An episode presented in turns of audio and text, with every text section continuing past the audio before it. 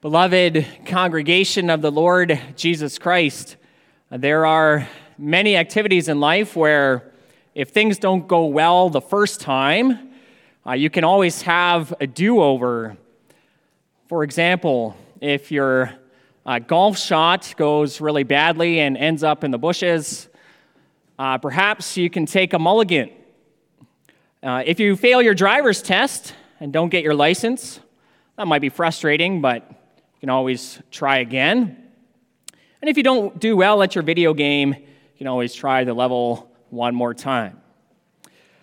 However, there's one thing in this world that no one will get to have a do over for, and that is the return of our Lord Jesus Christ. When he returns, and he will return, that's it. We will all be brought before the judgment seat of Christ, and there's no going back to do things over again. Now that's a quite that's quite a sobering thought, isn't it? When Christ returns, there's no going back anymore. But that's also one reason why the Lord Jesus why he tells us this parable here in Matthew 25. Because Christ will return, he urges us to watch carefully for his return. And not only to watch, but to watch wisely. He wants us to make sure we are ready for when he comes back. And above all, he calls you to do what it takes to make yourself ready for when he comes, so that when he does return, we will be ushered into his eternal kingdom. So that brings us to the sermon theme. The Lord Jesus teaches us to watch wisely for his return. We'll see from this parable that this includes, first of all, uh, preparing for his return, second of all, uh, watching for his return, and finally, entering into his kingdom at his return. So, preparing, watching, and entering. Now, as a, a group of people sitting here this morning, we can find uh, many differences between us, a mix of ages, backgrounds, and life experiences. Some of us were uh, born into the church, or we grew up into the church. Others became Christians later in life.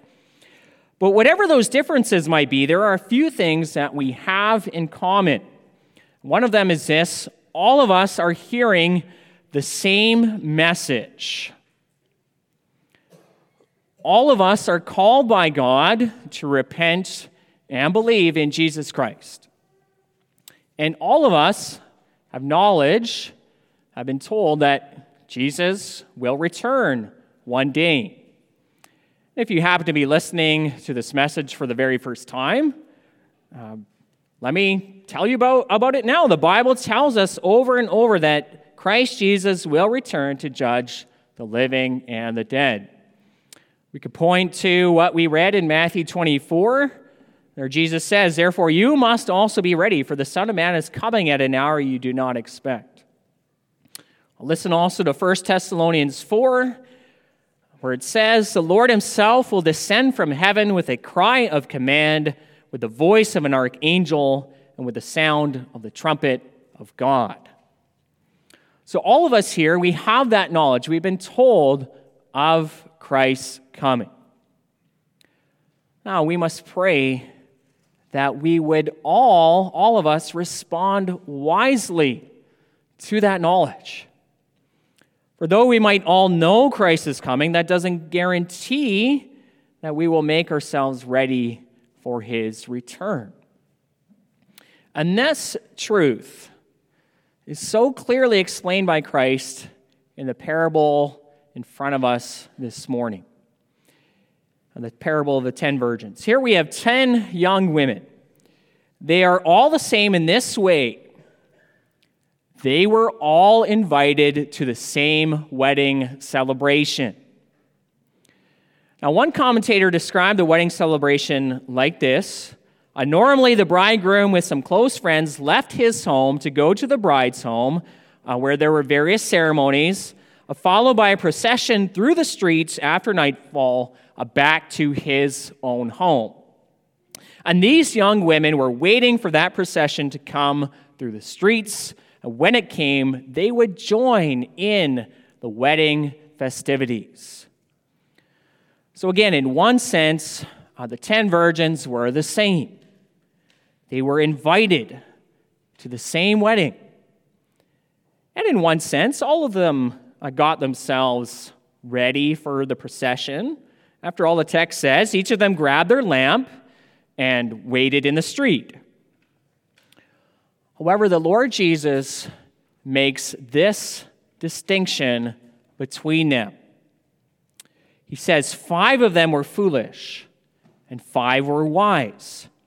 For when the foolish ones took their lamps, they took no oil with them, but the wise ones took flasks of oil with their lamps. Now, these lamps were likely a, a common, a small oil lamp of that time. They were shaped almost like a, a very small teapot. They were filled with oil, and then an oil soaked wick would come out of the, the spout at the end. And at that spot, the wick was lit, and the lamp kind of shined like a candle. It's also possible these were some kind of torches. Oil soaked rags would be secured to the top of the torch and then lit on fire. And when the fire died down, they would re soak the rags and light them once more. Now, why were these five young women who took no flask of oil uh, with them, why were they so foolish, considered foolish? Well, it's because in both cases, whether they had little oil lamps or some kind of torch, once their oil ran out, their lights would be extinguished. And without lamps with them, they might even be considered wedding crashers. But the main message the Lord Jesus is teaching us is this these five young women were so foolish because they did not prepare themselves properly. That's the main point. They knew the bridegroom was coming, but they did not really get themselves ready. I'm sure many of you, when camping this past summer, when you go camping, one piece of equipment you all take is a flashlight. Well, it would be unwise to pack a flashlight but no extra batteries. What happens on day three of your camping trip and your flashlight dies out? Every night for the rest of the trip, you're stumbling through the dark. You might trip over the edge of a tent pole. You might bang your shin on the trailer hitch. Who knows? But in this case, you have not pre- prepared yourself properly for what's coming. Now, when we look at this parable, we might wonder well, what does the oil symbolize? What does the lamp symbolize? Well, some have said that the oil symbolizes faith or perhaps living the Christian life, serving the Lord day to day. However, it doesn't appear that we are meant to pinpoint exactly what the oil is but simply to emphasize we need to prepare ourselves properly for the return of Christ. Our Lord Jesus is coming again. He's coming as the King of this world. He will judge the living and the dead. So you need to understand that reality and get yourself ready in your, in your life. You don't know when exactly he will come. But we need to make sure we are ready. You see, these five foolish uh, young women only made a half hearted attempt at joining in on the wedding celebration. And Jesus is teaching us don't take on that same attitude when it comes to the return of Christ. The wise virgins, however, they wanted to make sure they were ready for anything. That's what sets them apart. They did not expect the bridegroom to be delayed, but if he was, that would be okay. They were prepared. And more than anything, they don't want to miss out on the festivities. They've received this invitation. They want to make sure they will go. So let us prepare. Take on that same attitude. Be ready for, for anything at any time. Prepare yourself for the long haul as a Christian. You want to make sure you are ready today. You want to make sure you're ready tomorrow. You want to make sure you're ready all the way to the very end of your life. Prepare for that. That brings us to our next point. So, after grabbing their lamps, the ten virgins waited on the streets. They waited, they waited, they waited longer than expected, however. Verse 5 says, As the bridegroom was delayed, they all became drowsy and slept. You can kind of picture that. Literally, it says uh, they, they all began to, to nod. Uh, we've probably seen that before. Someone is sitting up, um, but they get so tired their head starts to fall forward, and when it falls forward, they jolt themselves awake for a moment. But then, if you wait long enough, eventually they get so tired uh, they just fall asleep. Now, sometimes in Scripture, it, it talks about how we are to stay awake for the return of Christ. And what that means is we are to be spiritually awake, focused on the things of God. And we read that in Matthew 24. However, in this parable, no judgment is made against these young women for falling asleep. Rather, the falling asleep is meant to emphasize two different things. First, it emphasizes the lengthy time they had to wait for the bridegroom to come. They had to wait longer than expected. So they had to be ready uh, for that.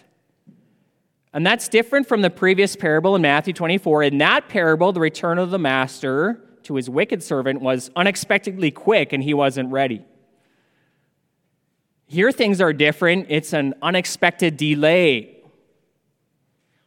And Christ is teaching us by those things. We need to be ready at, at all times. It could happen today, he comes back. Could happen tomorrow, could be at the end of our lives, or 10,000 years from now. But no matter what the case, we need to be ready.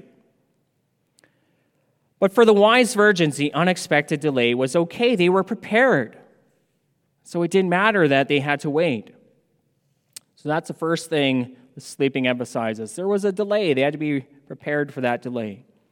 The second thing their sleeping emphasizes is the surprising moment when the bridegroom comes. After waiting so long, they got drowsy and fell asleep. But all of a sudden, in a moment, out of nowhere, a cry rang out at midnight, shattering the silence, uh, jolting these 10 young women awake. The cry went out Here is the bridegroom, come out to meet him. And this was it. The big moment they had waited for had finally arrived. It was time to greet the bridegroom, join in the festivities. And this highlights the surprising nature of Christ's return. And the Bible often describes the return of Jesus like this that it, will be sudden that it will catch many people off guard. Listen only to 1 Thessalonians 5, verses 2 and 3 For you yourselves are fully aware that the day of the Lord will come like a thief in the night. And while people are saying there's peace and security, then sudden destruction will come upon them as labor pains come upon a pregnant woman, a woman, and they will not escape. And what, what our text emphasizes is that you will not have time to prepare yourself at the moment Christ returns. That's too late. You know, when the cry rang out, waking these 10 young women, they all arose and trimmed their lamps. But there was a problem for the five foolish ones.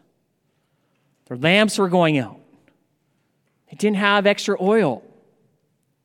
What were they going to do now? So they asked the five wise ones to lend them oil, but that wasn't going to work. The wise uh, virgins responded, Sorry, but then there won't be enough for either of us. Go to the sellers, buy some more. So they hurried off, but while they were gone, the wedding procession came. The five wise young women joined in, but the foolish ones missed out. So let me say it again. You will not have time to prepare yourself when Christ returns. That's too late. Oh, the Lord's back. Better get ready now. No, it's, it's not going to work. So we must be ready before it comes. And the other message for us is this you won't be able to rely on the preparedness of others if you are not prepared yourself. You know, there's something in us that might be tempted to think, no, I'm sitting in the church with lots of other Christians, and just being here with them has got me covered. Or maybe this attitude I'm born into a Christian family, I'm a member of the covenant, I don't need to worry about my own faith or living as God wants me to live. Just worry about that later on in life. Both of those attitudes will fail. You cannot rely on the preparedness of others. You need to be prepared yourself as an individual. So we might wonder well, how do we keep watch so that we are ready for Christ's return?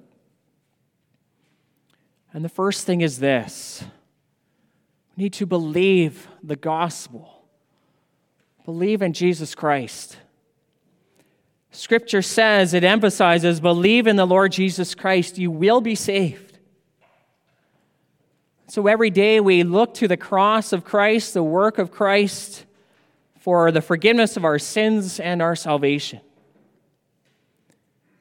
And be assured that Christ Jesus died to save sinful people like you and me. You see, being prepared doesn't mean that we never struggle with sin or that we are free from all in sin entirely. No, we, we are sorry for our sin and look to Jesus Christ who has saved us. Believe the gospel.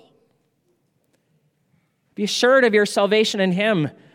Uh, 1 Thessalonians 5 speaks of this when, uh, right after speaking of Christ's returns, it says, But since we belong to the day, knowing Christ will return, let us be sober having put on the breastplate of faith and love, and for a helmet, the hope of salvation.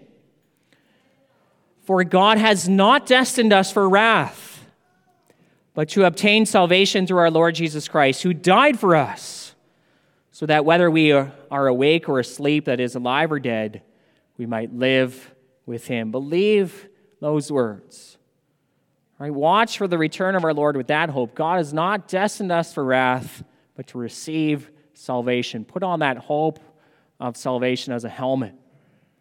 And faith in this gospel is a driver that enables us to prepare rightly. Without that hope, we'll never get ourselves ready, but with this trust, we will. The second way to keep watch is by not being so fixated on the things of this world that we stop watching for Christ's return. You know, there are many good, ordinary activities we may be uh, busy with as Christians. Uh, lots of those activities begin again in September. Christians go to work, they build homes, they go on vacation, they do all those regular, everyday things. And that's fine, that's good. That's part of God's good creation. However, be on guard that we can be so consumed with our lives in the here and now that we forget what's coming afterwards. So, as we live day by day, keep one eye looking ahead to the time when our Lord will return. That will probably mean keeping a lighter hold on the things of this world that, we often t- uh, grip so tightly. And the final way to keep watch wisely is by getting rid of sin in our lives and to serve the Lord instead. Know, you see that in the parable at the end of Matthew 24. The wicked servant began to beat his fellow servants and to eat and drink with drunkards. The master came back and judged him severely for his wickedness. And it's the same message in Romans 13. The night is far gone, it says. The day is at hand. That is, the Lord is coming. So then let us cast off the works of darkness and put on the armor of light. Let us walk properly as in the daytime, not in orgies or drunkenness, not in sexual immorality and sensuality, but put on the Lord Jesus Christ and make no provision for the flesh to gratify its desires. That brings us to our last point. Now, the last section of our text begins at verse 10. While the five foolish young women were going out to buy oil, the bridegroom came, and it says, Those who were ready went in with him to the marriage feast, and the door was shut. And this is the goal of being prepared for Christ's return that we might enter into and enjoy forever Christ's eternal kingdom. And when we are in that kingdom, there will be joy and happiness uh, forever. Uh, there will be uh, no more uh, suffering, no more sin, no more sadness or sickness or, or death. Uh, the preparing and watching for Christ's return in this life, it might be difficult at times, but it is worth it. Once we're there, we're there forever. No going back to suffering anymore. And So that's an encouragement to keep watch. We're, we're waiting for that eternal kingdom. For the five foolish young women, the result was starkly different. After they bought the oil from the sellers, they made their way to where the feast was, but it was too late. The door was already shut. And they came to the door and said, Lord, Lord, open the door to us. Let us in. We want to come in too. But he answered, saying, Truly I say to you, I do not know you. And they were kept out of the marriage feast, and they never entered in. The way uh, the last few lines of this parable is told reminds us of Christ's words in the Sermon on the Mount in Matthew 7. He says, Not everyone who says to me, Lord, Lord, will enter the kingdom of heaven, but the one who does the will of my Father who is in heaven. On that day, many will say to me, Lord, Lord, did we not prophesy in your name and cast out demons in your name and do many mighty works in your name? And, and then I will declare to them, I never knew you. Depart from me, you workers of lawlessness. So you must take those words to heart. When we look at this parable, you know, we might feel that the bridegroom was a bit callous, perhaps. Sure, they were late, these young women, but can't you just open the door, let them in? But you know what the Lord Jesus is teaching us here? That despite perhaps some appearances, some people might know of Christ's return, but they never prepare themselves for it. They might know the things of the Bible, but are not really looking for the kingdom of heaven, nor, nor really care about entering into it. They might know the good news of Christ, but they never embrace it as their own. So we need to ask ourselves well, does that describe me? And maybe because of our old sinful nature, describes all of us in a sense. Oh, but we have to ask ourselves these questions. You know, where do we want to be in eternity? Sometimes you might hear the saying, life is short, you had better enjoy it. But how about we turn it around to this?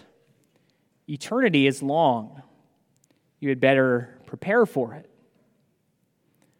So let me encourage every one of you to put off foolishness and embrace true wisdom.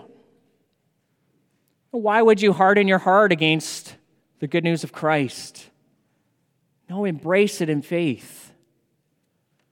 Don't follow in the footsteps of these five foolish virgins, be wise.